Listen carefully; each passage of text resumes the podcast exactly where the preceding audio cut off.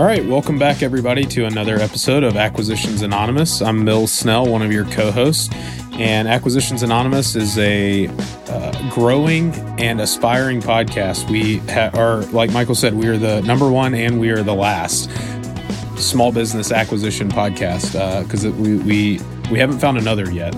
But we usually will anonymously talk about two companies for sale and we're often joined by a guest who brings some kind of subject matter expertise, which we have today. But I'm joined by Michael Girdley today, our co-host. Hey, Michael. Good morning. And uh, and we have a very special guest today, also a Michael, but Mike Loftus. Mike, thanks so much for being here, man. Thanks for having us, guys. So, Mike, give us give us the rundown on you. Uh, I, I just found you on Twitter and started following you, and it seems like you are the real deal in the sense that you have not just done one acquisition, but you've done a few and all within a specific niche. So tell us a little bit about your background. Sure. So I got a finance degree uh, at SMU and played football there. And then I moved back to California and I had zero clue what I wanted to do. I just couldn't be cooped up. And that's one thing I made sure I couldn't do. And kind of stumbled around, stumbled around, and kind of realized that I like being outside and I like plants. And um, I was talking to my old man, and he's like, "Well, commercial landscape maintenance, like you should look into that." I'm like, "Well, I don't know anything about it at all. I think I've mowed two lawns, and I think I was drunk one time in college, so I don't think that counts." And I was like, "Well, how do I learn?" So I went and worked at a huge landscape company at minimum wage to learn everything. I did that for about a year and a half. Um, and then I was like, you know what? I've dug enough holes. I've mowed enough lawns at 15 bucks an hour or 12 or whatever I was getting paid. I'm Um, to start my own thing. So it's kind of the classic grab a truck and a trailer and just, you know, beat down everybody's door and, you know, just very gradually brick by brick added, you know, add a guy, add another guy, add a truck, add a, you know, I kind of slowly kind of creeped forward. And then I got to a point where I'm just hitting a wall. Like, you know, I can't find people getting accounts takes forever. So I just Googled, hey, landscape business for sale. And BizBuySell comes up. And I spent probably two, three days just diving into, you know, all this different stuff for sale and learning a lot about, you know, what they want for it and what what's good, what isn't good. And looked at a bunch, finally found one about four years ago that I liked, made an offer on it, and I closed the first one and uh, I did two more cents similar size. Um, we're at about uh, 54 employees now and uh, learned a lot, a lot. That's awesome, man. That's really cool. So you did your you did your kind of one year down and dirty uh, apprenticeship in the trenches. How how long ago was that? So that was eight years ago, eight and a half okay. years ago. And so I've had my own business seven years, going on eight. Okay, so you're kind of in it for three years then you do your first acquisition, and then you've kind of continued to roll uh, with yep. additional acquisitions since. Yeah, first cool. three years cool. very slow, very unglamorous, um, but good learning. Love it, love it. When's the last time that you actually performed landscape maintenance work? Oh, I would say six years. Nice. You're doing good, man. You're doing good. Yeah. That, that means you have some redundancy in the business. All right, we're going to get into our deals. But before we do that, uh, Michael, you have a word from one of our sponsors? Yes, in our never ending quest to have this podcast break even, we have two sponsors today. So the first one is uh, is the folks from uh, More, and uh, they're at morenow.com. So uh, that's Greg and his team. We've talked to them, and, and and if you're on Twitter and social media, you're seeing more and more people building teams offshore. Um, so the the more folks specialize in uh, particularly building teams in the Philippines. So they they do more than just virtual assistants. So you can bring in folks that are more specialized around marketing, sales, uh, operations as well. And they've helped people build teams, arrest head of operations, supply chain, all that kind of stuff. So, uh, and their model is pretty cool. They they charge a fee as part of the first year salary. So a percentage there, um, just like a typical staffing agency. And then they do ongoing support uh, and give a 12 month guarantee. So if you're interested in hiring folks overseas, um, especially in the Philippines, uh, you can go to morenow.co, um, talk to Greg and his folks. And if you mention Acquisitions Anonymous, uh, you get 20% off your first hire. So thanks to them for supporting the podcast today. That's awesome. Thanks, guys. All right, Michael, you have our first deal, right? Yes, I have pulled this up. I always love a podcast, these podcasts when we start with one the guest hates because they make really entertaining stuff. So, uh, but Mike, Mike knows that this one is uh, one of those deals that looks cool at first, but then when you dig into it, it's actually horrendous. So uh, I'm excited to learn from that. So uh, it's a listing for Buy Biz Sell. Uh, the title of it is In Contract, a luxury landscape design build maintenance firm located in Orange County, California. Uh, and for those of you not online, you can see or not on YouTube, you, you can see that there's a beautiful picture of a, a wonderful backyard with an infinity pool and some crap like that. Um, based in Orange County, so Southern California, you know, Mike's backyard. They are asking a million dollars approximately for this business, uh, 403,000 in cash flow, they claim. Um, gross revenue is 1.3 million, uh, has no inventory, and it's been around since 1987. The way the description is, uh, this is not an ordinary landscaping company for sale. This award-winning Orange County-based luxury landscape design build maintenance company creates exceptional high-end outdoor experience for the most discerning homeowners. Typical design build projects are over a million dollars or hundred thousand dollars. So let's see. So if they're doing 1.2 million in revenue, that means they're doing about a they're doing about 12 projects a year. Okay. One a month. Uh, they also do maintenance services for luxury homeowners that want their landscapes maintained at the highest quality. And they do not compete with typical landscaping companies offering basic gardening services for tract homes. That's kind of a mean sentence. Uh, the company had 1.2 million in sales with 400,000 in discretionary earnings for the owner and is on track for 1.5 million in sales in 2021. And they've been established for 30 years and has an experienced staff of six, with several having been with the company for 20 years. It's been pre-approved by SBA lenders for qualified vendors with 10 year or qualified buyers with 10 year financing and a down payment of 165,000. By the way, we learned in a previous episode, if you see this sentence, it's total BS. Like there are, there is no pre-approval for SBA. Um, also, just because SBA says something, that doesn't make it a good business. That's another interesting. Like, oh, SBA says it's good. You know, like you should, you should too. Like, no. This is a great point. Okay, so um, the uh, business is being sold for a million dollars. Supposedly makes four hundred thousand in discretionary earnings. Seems like the owner uh, is working in the business full time uh, in this situation. Uh, they are trying to lure you in with high SBA financing, and the owner is willing to finance uh, a five uh, five year note at seven percent for a hundred thousand of the purchase price. So, staff of six as an office manager, a couple foremen, and then three construction and maintenance crew. And then there's a bunch of stuff in here about day to day.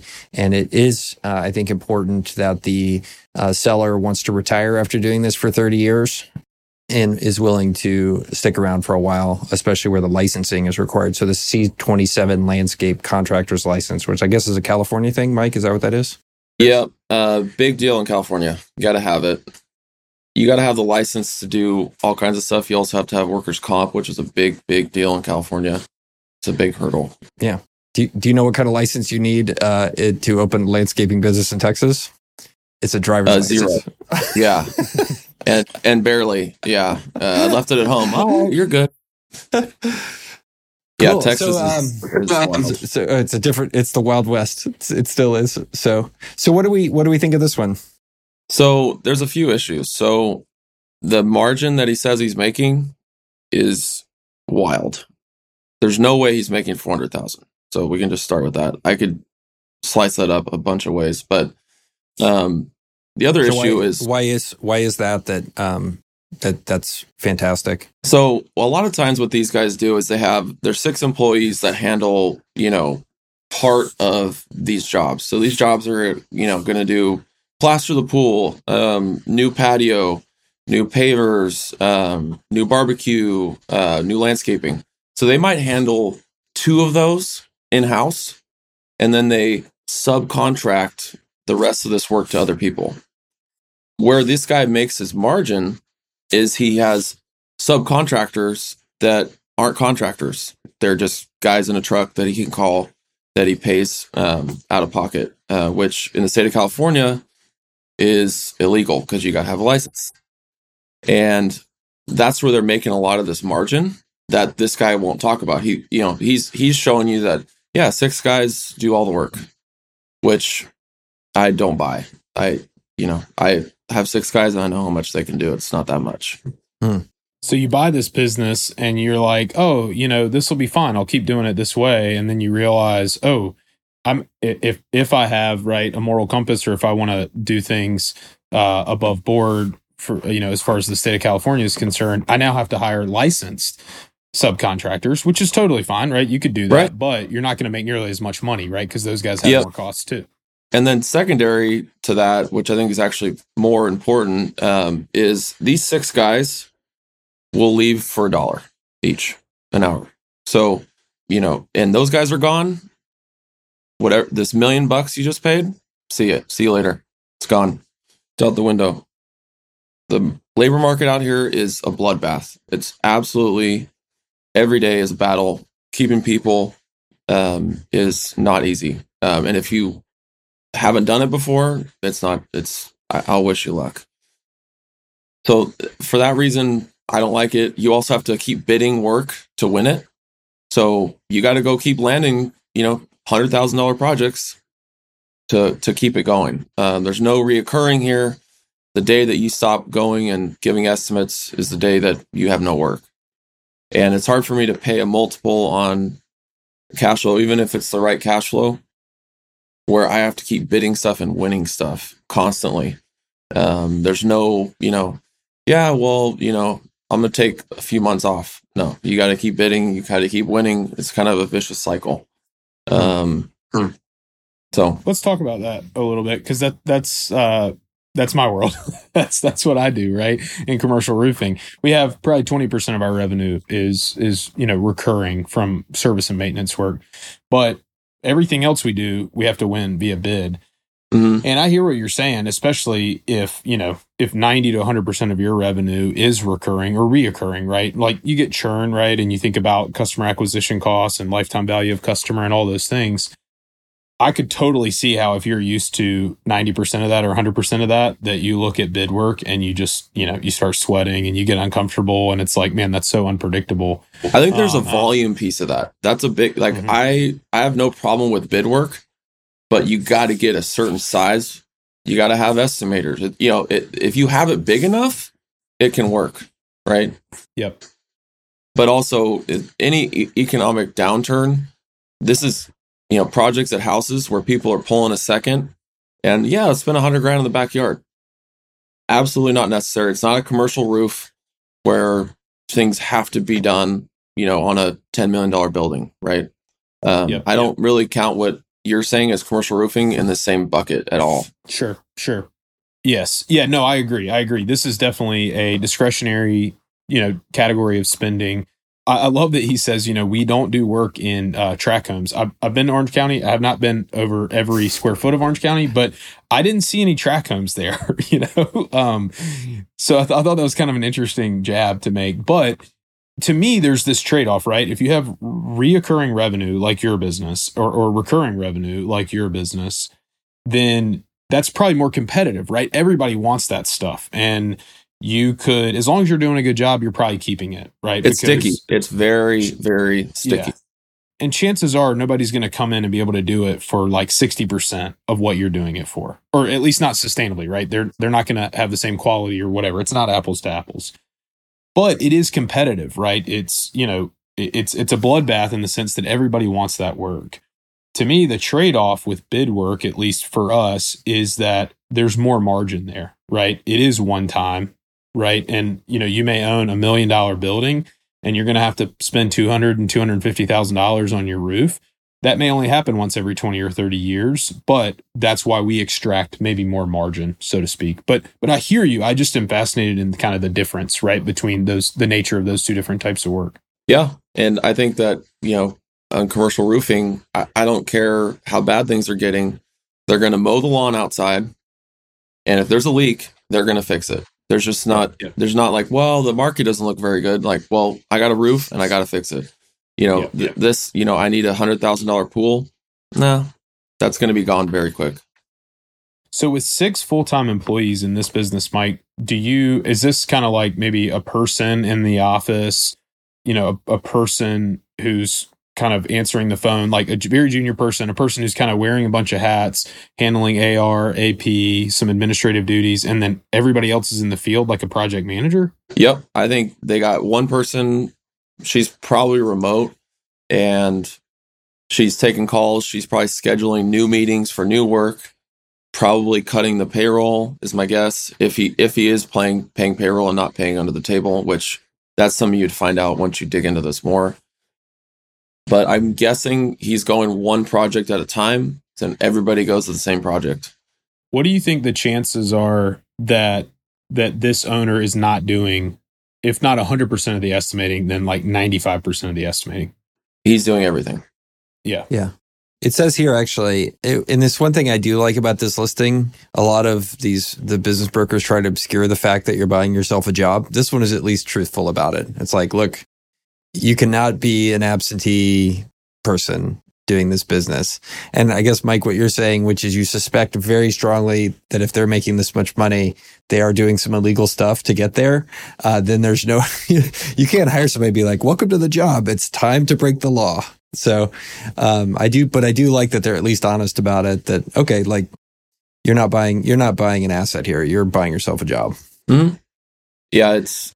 I wouldn't want to buy a job at a multiple. So yeah, yeah, super, super interesting. And and I guess there's also a slippery slope that if you're okay paying subs under the table, what other shenanigans are you doing with regards to some of these W two employees, especially you know in a, a bloodbath labor market like you're talking about? Is he is he handing people cash under the table? Is he doing shenanigans around that stuff? Like it's once you start, it's hard to stop. And there's also different like power dynamics within the six people, right? Even if they're all above board, they're great guys, everything. If that main guy, that foreman guy, he could come to you and say, you know what? You know, if he understands the the where he's at in it, he can say, we all want five more bucks an hour, all of us, or we're gonna leave tomorrow. There's nothing you can do. You're gonna pay him because you have no option. Hmm. You're hmm. you're fresh into this industry. You know, it's not like you have a list of 40 people you can go call. You don't have anybody banging on your door like, hey, I want a job. It doesn't exist. So that's another risk you're going to take getting into this. Is there is there a price you pay for for this business, Mike? I mean, uh, clearly not two and a half times SDE, seller discretionary earnings. Is I there, think it's is a there, you know if he wanted to throw his hands up and I'm done, I'm done, I'm done. I got to go. I'm moving to Texas. It's the end of the world. I hate California. I'd say I'll give you uh, ten thousand bucks down, and uh, I'll give you a piece of what I make for two years. Hmm. And you don't like that deal? No problem. I, I'm gonna sit back. I'm gonna wait for more deals to come. And you know, you're it's a you have to sell. I don't have to buy, and I like being in that situation. Yeah. Well, it is it is consistent mills with something we've seen a lot, which is there's a number of these businesses that just have no transferable value whatsoever. Right. It's, it's not worth anything to anybody but you and maybe even worth negative. Like you're gonna have to pay somebody to take it off your hands. Yeah, you'd have to pay me to take this a lot of money. Yeah. yep. so, so I guess though, like when you look at it, right, and this this is something we bump into a lot. You know, people are doing real estate deals for you know like four and a half caps, and here you have a business that if you just you know if you put a hundred thousand dollars down, right, and let's say the let's say the margin is not real, right? And you you deal with a bunch of surprises, and the cash flow is only you know two hundred thousand dollars a year. Uh, you know, you you got some debt service. It's probably you know call it maybe eighty thousand dollars a year. Like you're still buying an okay job and trying to price it for a bunch of things going wrong. Yep. Like as an outsider, right? I don't want to buy this business, but if I were in Orange County and I needed something to do and I wasn't afraid to work and get my hands dirty, except for the fact that this is all, you know, one time work and it's very discretionary. The price doesn't seem like crazy outlandish to me, just right as a multiple. And I think a lot of people, right, if they're used to looking at real estate deals or used to looking at deals up market, even in the lower middle market, they look at this and they're like, how could I go wrong? It's like two and a half times SDE. Uh, you can very quick. Yes. Yeah. It can erode the more I think about it, the the one person that should buy this is someone who's young and scrappy and who wants to make a deal with this guy. Whether it's, hey, I'll work for you for a year at this wage, and then I'll buy you out over four or five years. I mean, I'm talking about somebody that doesn't have any assets to bring to the table except for mm-hmm. time and effort. And then after, you know, four or five years, you own a business, right? And you can kind of correct things that weren't right and grow it if you want. And, you know, if he is making 250, you know, that's not bad over here. And that's not, that's not 10 hours a day what this guy's doing. I guarantee you. Mhm. You could do this in four hours a day. so if if you just look at multiples of landscape businesses in your segment of the market and the things that you look at and because you you obviously know what transacts because you've done uh, three acquisitions right and then you own one kind of legacy business you created and you see stuff right that gets away or like what you have you have a good finger on the pulse of it. If if this was reoccurring revenue is two and a half times reasonable? Um, if it was reoccurring and they had the right staff in place, there's no way he'd be making 400 on, you know, Mhm. 1.2. sure So sure kind let's say margins aside right? I think he could squeeze 200, you know, and I think in this market, you can get, you know, two to three, you know, and I think the financing becomes very interesting uh, relating to that price, right? Yep. Yep. Interesting. All right. Well, let's let's hear a word from one our other sponsor, and then let's look at a deal that we may like a little bit more. Cool. Our second sponsor is uh is Cloud Bookkeeping. So uh, we've talked before. This is uh, Mike. By the way, this is our only sponsor that happens to be one of my neighbors. Uh, I met Charlie uh, through uh, through this podcast. So the power of social media is that I'm connecting with people that live three blocks away. So what Charlie does, uh, and he's got an all U.S. based staff, um, is outsourced uh, bookkeeping for small businesses. So they, you know, he and I went to lunch, like seemed like somebody I would trust doing my books. And they specialize in QuickBooks uh, oriented bookkeeping. And so if you're in the market for wanting to get your company out of doing your books and focus on things that are more important, you can try them and you can reach Charlie and his folks at cloudbookkeeping.com. Great domain name, does exactly what they talk about. And uh, yeah, give them a try. Um, I think good pricing model and good service and good people. And they're from San Antonio. So, like, you know, it's wins, wins all around. So, um, thanks to cloudbookkeeping.com for sponsoring the podcast today. So, back to you, Mills. Yeah. Thanks. Uh, this next one we're gonna anonymize a little bit and and not pull up a you know a teaser or a sim. We're just gonna kind of ob- obfuscate the details a little bit. So this business is also uh, based in Southern California. It is a landscape and commercial property maintenance business. Um, so still within Mike's wheelhouse. They uh, the business has been around since the 70s. They're asking a little over 1.5 million dollars, and they want uh, all almost all of that down, cap you know cash up front, but they're willing to hold a little bit of a seller's note, about 10% seller's note. And the business has kind of held steady from the revenue that we can see. In 2018 it was you know a little over a million bucks. 2019 a little bit of growth still a little over a million dollars. 2020 still in that range. But then uh, on a trailing 12 month basis and these numbers are kind of from the end of 2021 the business has grown a good bit. Uh, it's it's up over one and a half million. And uh, the earnings on that in the, in the previous years was all kind of you know uh, low 300s to to mid $300,000 in in SDE is what they're saying. Obviously in the last 12 months as the business has grown from, you know, kind of 1.1, 1.2 to this 1.6 level, a lot of that has fallen to the bottom line and their SDE reported is a little over half a million dollars. They're saying that they hold very little inventory, um, you know, a, a few thousand dollars, and that the estimated fair market value of their equipment is uh, just a tad over 300,000. They've got, you know, some facilities, uh, some yard space and storage space. The rent is nominal, you know, less than a $1,000 a month. They have 14 employees and uh, they say that it's, you know, recurring and returning revenue, stable income stream. They've got a good customer base and the organization's really efficient.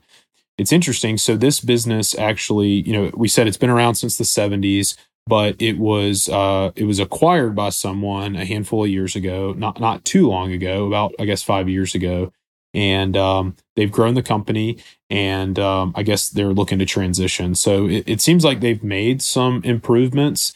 Like they have GPS in their vehicles, right? Not typical of a mom and pop business that's been around for you know almost fifty years. and they use you know uh, internet based time you know time tracking for their employees they have they say they have 14 loyal employees but then they also can occasionally use you know independent contractors. The the business you know they're showing some historical financials that go back prior to the acquisition and and it and it looks like you know it's it's kind of held steady right until this last 12 months. The current owner you know uh, lives i think it looks like in the area but manages most of everything remotely and then you know he travels into the company. So he's just within driving distance uh, you know one day a week. He's saying he spends 10 hours a week on the business doing you know scheduling you know some kind of customer requests uh, overseeing an office manager doing some spot inspections it looks like approving the billing you know and, and any kind of major equipment purchasing and training and those kind of things maybe let's let's kind of leave it at that because mike you you you know this deal better and you'll kind of help us hit the the highlights of it what what things jump out at you about this business good good bad and ugly So uh, the first thing that jumps out, I think someone on Twitter actually mentioned something similar, is uh, when people say the reason they're selling is for other opportunities, right? So tell me about your opportunity that's 10 hours a week that makes you half a million dollars. And what what's better than that? Because I want to look at that. I, I you know, this is interesting, but I want to go look at whatever's a better opportunity than that. yeah yeah. Show So me the deal that you're going to redeploy capital yeah into. love love to see that one too. So that's a little fishy to me. You know it looks like a pump and dump a little bit. You know you added half a million dollars of revenue in a year. I'm in the business. You know i think it also says on there that there's no advertising so i'd love to hear how you explain that to one to me you know maybe you got a big customer or something like that but in my mind, this is a you know a business that does 1.1 or 1.2 million. You know, you're the, you're the average of three four years. You're not your last year. So in my mind, the 500 is an interesting number. Might be real for that one year, but to me, it's a 1.1 making 300. Yep. And I would base you know an offer based on that and not just on you know hey here's this beautiful year I put together uh, you should pay me multiple on this beautiful year. So that's my take. Does this kind of fall into that category of business that we're not really sure what COVID did to that business for the long term? And of course, the seller wants to use this past year as the basis for valuation. And you're the buyer, you want to use five, the average of the last five years. I don't Um, think this COVID has not affected this guy in my mind. It's all exterior stuff Mhm. um, at, at buildings, um, which has stayed really steady throughout everything. So why did they see? Do you, do you have any theory for why they saw such a big bump during COVID time? Yeah, I think they got a big customer. I think he acquired, he got some customer that represented, you know, half a million in work or 400. And I think he saw a good opportunity to sell. That That's my intuition. the info we have does say, and and, we, and I didn't get to this part, but you know they have one account that's thirty percent of their revenue, and the top three customers uh, are like almost fifty percent of revenue. So yeah, it could it could be right. It- looking, you need to look at that historically and really get detail on the history of those accounts. But you know, okay, yeah, one point six million in revenue, thirty percent of that, you know, so maybe had a little bit of organic growth, but then a lot maybe came from one account. Mike, so is this work typically, you know, obviously if you're going to a homeowner, you know, it's just kind of month to month, right? They can cancel any time or may, maybe they have a one year contract or something and you cut them a break.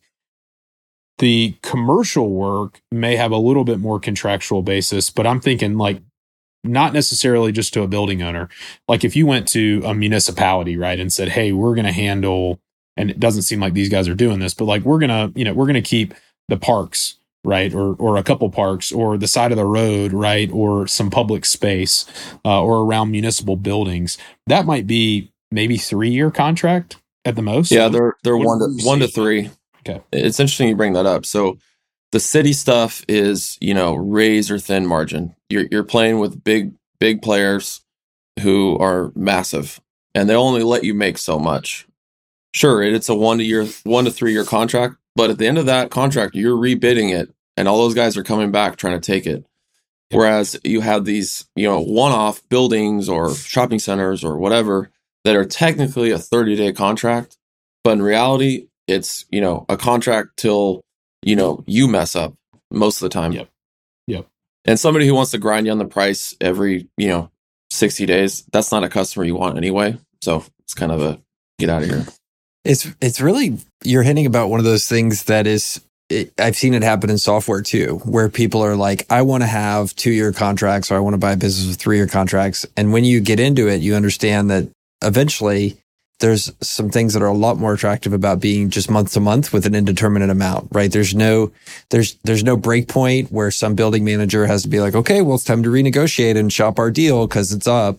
And there's, there's also the other side is if, you know, and one of the things I'm worried about with this business is if you start having to pay $30 an hour to have people go out and do the maintenance and you're stuck in a fixed price contract, what happens to your, your margins?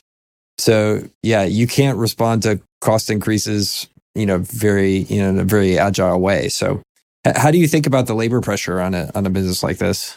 It's uh, not as bad. You have more people, but I think that the the real pressure here is, you know, do you know how to keep these customers? Um, do you know how much you know you want to buy stuff that's low touch? Um, the more times I have to, you know, reach out, meet with you, all this stuff, that means if I'm not doing it, I got to pay somebody to do it. So I make less. This kind of work, the good news about this is I guarantee you it's very low touch. They've had these customers, the, you know, that million dollars solid that he's has, it, that's been there for a while and it's going to stay as long as you kind of do what you're supposed to do. Uh, you know, in looking through this material, it, there's, you know, they said $300,000 worth of assets. And I, you know, I would think, okay, a million bucks landscaping, Yeah, you got trucks, trailers, stuff like that. But they have three pretty big, you know, specific pieces of equipment, like like you know, sweepers. And this is an interesting facet of this this business that they have sweeping routes. You know, so you got three trucks, that means three drivers, right? And they sweep seven nights a week from 9 p.m. to 7 a.m. That is super interesting probably you know re- reoccurring in nature right? That's going to be a contract with a municipality or a neighborhood or an hoa or something. But man that's that's kind of asset intensive right? One of those trucks goes out and those those aren't you know it's not a $50000 pickup truck. No no. You, you the new stuff can be 150000 easy. Yeah yeah I think so. On the flip, that's fifty percent of SDE on a normalized yeah. basis, right? For the one flip truck, side is three. this the sweeping stuff is very valuable. They don't come up a ton because mm-hmm. they're easy to to run. I talked to a guy that has a small one, and he said, "You know what, Mike? I work forty five minutes a day. You know, and my company makes you know ten thousand bucks a month, and you know, I hang out with my wife. I get my coffee, go about my day, and you know, I got I got two guys that run around." You know, and I think it's got to work for you, not necessarily, you know, anybody else. It seems like part of this company's strategy is we do landscaping, we do sweeping, we'll pressure wash, we do, um, eh, they have day porter down. What, what is that? Like, hey, you're doing some work in your yard and you want us to send you a guy? So basically, day porter is um, at a building shopping center. It's more shopping center oriented. You got trash cans, you got all this different stuff, you kind of you have to have someone that goes by and takes the trash out. You know, uh, cleans up. You know, if somebody dumps some crap, you got to have someone that picks it up, uh-huh. and that's going to probably you know you know it's kind of sweeping down you know sidewalks and kind of just keeping things generally clean, which is it's recurring and it's it's a good business. I, I agree, yeah, and yeah. it's it's interesting because if this guy gets a new property, let's say, hey, we want a landscape quote. Okay, you go in there you get the landscaping quote. Oh, by the way, we do sweeping mm-hmm. and we can do pressure washing, and I'll make you a package deal. Yeah. You know, so you almost can double you you double on every customer you get. You can potentially get, you know, the the other facet of your business to grow as well. What do you think of that strategy? Like, hey, you know, we're the we're we're the one stop shop, right, for some of these for some of these needs versus, hey, all we do is pressure washing, right, or all we do is landscape service. Do you guys have you have you employed a similar strategy? Uh, a little bit. Um, an interesting thing about this one for let's say you're a bigger landscaper acquiring this is the first day that you acquire this business, you're going to all your existing customers and you say, "Hey guys, you know all this, you know, two, three hundred buildings or whatever you have, we offer we offer sweeping now. Yeah. Do you want to quote? You know, and you kind of overnight can can cross pollinate those and probably grow just just on the customers you already have once you understand that that side of it. Yeah. Yeah. So, Mike, how if, if you were to pursue this deal, which it sounds like you might be, you, know, you sound much more enthusiastic about this than the Big uh, pool building uh, dumpster fire we looked at before. But so, how would you underwrite a deal like this? Like, how do you figure out what you're willing to pay for, it, what you would offer, and and just and maybe even second step of that, how would you justify it to the seller? So in my mind, you know, last year was an outlier, and I'm not paying you multiple of that. So I can kind of almost, you know, it's it's great you had a good year. That's interesting. It's better than a bad year. But I'm going to look at who you really are. You're you're doing 1.1, 1.2, and you make 300. So I'm basing my multiple on 300 and not at 500. And also understanding the market. This is not a big player. You're not going to have 10 people beating down the door that are that really know what they're doing that are going to get in here and, and make real offers. So I would base my multiple on the 300 and I think I think 2 to 3 times is very reasonable at that at that multiple. So I think So- you're in the 7 to 900 to a million range and then you know, then come in the the financing is is a big part of this. Yeah, what could you elaborate on that? What What do you mean by that? you know, I think, you know, buying a business is like the Wild West at the small level, right? You know, you can technically walk in with, you know, three gold bars and a hundred thousand in cash and say, this is a down payment. There, there, there's no, there's no rule against that. Um, there's no rule against seller finance. There's no rule against, um, you know, I'll pay you over 22 years. You can make up anything you want basically. The seller has to agree and you have to agree. And obviously there's going to be a document you know in between that. But you know it's it's very wild west in what's available and what what he'll accept. He he might say i want it all now and that's it. I'd say okay well you know maybe this isn't a deal right? So I, I just kind of take Oh, the go ahead. approach, Mike, of, you know, I'm thrilled that he just gave me his price, right? And I've found it to be really helpful in the past for me to, in negotiations, say, great, I'll pay you your price, but under my terms, right? So if you want a top tick and you want the multiple to be based off of the last 12 months, there's going to be some teeth, right, in in this structure. Because if like and obviously I'm not going to do this. I couldn't do this cuz you you have the bandwidth and the capacity and the operations to fold this in. But if I were in your shoes, I, I would probably be thinking about it and it's easy for me to say in the cheap seats. I'd be thinking about it going in saying, "Hey, look, I'll I'll pay you the price that you want under my terms." But uh, a big portion of this is going to be earned out or in a you know a seller note that maybe has some you know downside protection or a clawback and you know if we're pricing it based on you know 500000 in earnings then you're going to get fully paid if we maintain $500000 in earnings right? For the accounts right? Or based on attrition or however you want to measure it.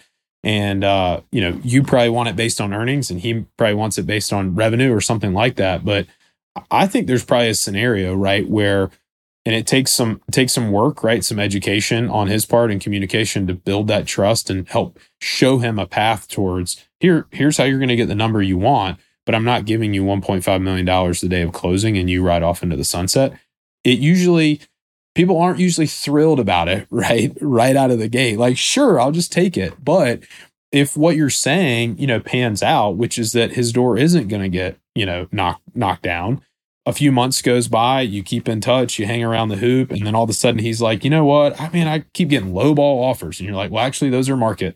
you know, those aren't low ball, they're market offers. But you know, hey, what do you think about that that offer I gave you that's kind of creative and gets you to your number? I, I've seen that work and work fairly consistently. Not every time, right? Because as one of my friends said, uh, all the fools aren't dead, right? Somebody could come overpay him for this business. But I, I to me, if like if you want to get aggressive, that's the way to do it, right? Is You're to, to show him how you want to hit his number. completely right so you know your price my terms i love that that's huge i think that the most underrated thing you just said is the teeth, right? So if he's going to take a note back, um, we're going, hey, you make half a million bucks, right? You make half a million bucks? Okay.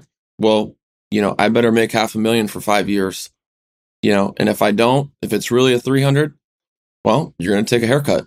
Yep. It's, you can do it. It's just, you know, it's going to be a battle because you know that if he's not really doing the 500, you know, he's going to battle you back and forth, back and forth the whole way, the whole way down the road. Yeah. Oh, people, people will, you know, laud, you know, and pat themselves on the back about their earnings and how confident they are. And yeah, this is sustainable. And, you know, we're not going to churn these contracts or whatever it may be. And then all of a sudden, when they're, you know, when, when the road goes both ways, right, then, then you'll really test that mettle, right? And, and I've seen cases where they're like, no, I feel confident. I'll back that up. And I, I am willing to roll risk forward or, you know, however, however you're able to structure it. If that's the case, I'd love to pay you 1.5. No problem over time, but I'll I'll pay you out your 1.5. If you really make half a million bucks, no problem. I like what you said. I mean, it's very true. It, it is the Wild West. You could show up with three gold bars and a stack of cash and, you know, whatever deal structure you want. Hey, I'll pay you a dollar a year for the next 20 years. And then I'm going to pay you one point. Then I'll pay you $2 million, right? 20 years from now. You can make um, up whatever you want. And the small, this is all the small deal stuff. I mean, you know, it's, you get, like you said, you got to be creative and you know, I think look at what other people have done and, you know, listen to podcasts like this is a perfect example, you know, where people come in with all kinds of ideas and ways to structure and um, ways to, you know, attack these. Mike, this was really good, man. What are you What are you going to do as we wrap this one up? Are you gonna Are you gonna pursue this one? Uh, I'm definitely going to meet with the seller um, and kind of see, uh, get get more into the weeds as far as the details of stuff that's kind of not on paper. Um, I think another really interesting thing about when you do your, you know, initial uh, meeting with the seller is, you know, is this is this a man of integrity? The meeting, the person you're meeting, do you believe this person? Do you think that they're a good person? You know, that's not in the numbers. It never is.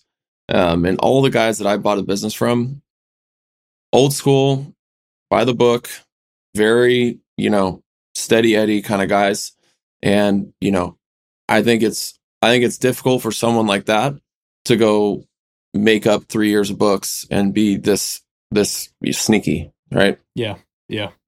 So I think that the meeting with the seller is a huge deal, huge, huge deal. That's not on yeah, paper. Yeah, yeah. Oh, absolutely. You can learn probably as as much in five minutes, right, as you need to know. But then getting that getting that face to face it helps them vet you too right? I mean that's a big Absolutely. part of it. You, you're choosing but also they're choosing. Well you'll have to keep us keep us updated on uh on how it goes. And yeah we'll um, do you know one one thing that always is interesting to me in the small business world is how aggressive of a you know anticipated timeline to close sellers want and, oh, yeah. And, right. You've, you've done this several times, right? This isn't like, you know, hey, you know, 45 days, 60 days to close, you know, something like that. It's, you know, in nine months, right? This deal could be getting done or longer, right? Just depends on how long it takes for, for things to kind of germinate and actually take root. So keep, keep us posted, man. We're, we're rooting yeah, for you.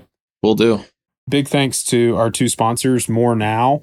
If you're looking for uh, the ability to hire and retain talent from overseas, More Now seems like a really good um, kind of turnkey solution to that. So thank you to those guys and to cloudbookkeeping.com. If you have any cloud bookkeeping needs or bookkeeping needs that you're thinking about uh, upgrading and, and getting a trusted partner, uh, you should give those guys a look.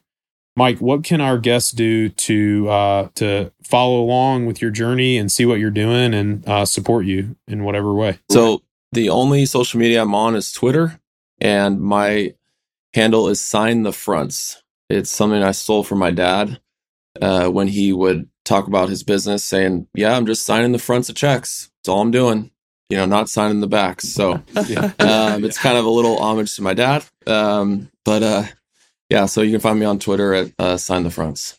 I love that. I, I had uh, w- one of my jobs, my first job. One of the coworkers was complaining to the boss, and the boss said, "You know what? The difference is between you and me. I sign the front of the check, and you sign the back." So I love that. That's really good. Yeah. Well, thanks, Mike. Looking forward to following along, and thanks everybody for listening. We'll see you again next week. Thanks for having me, guys.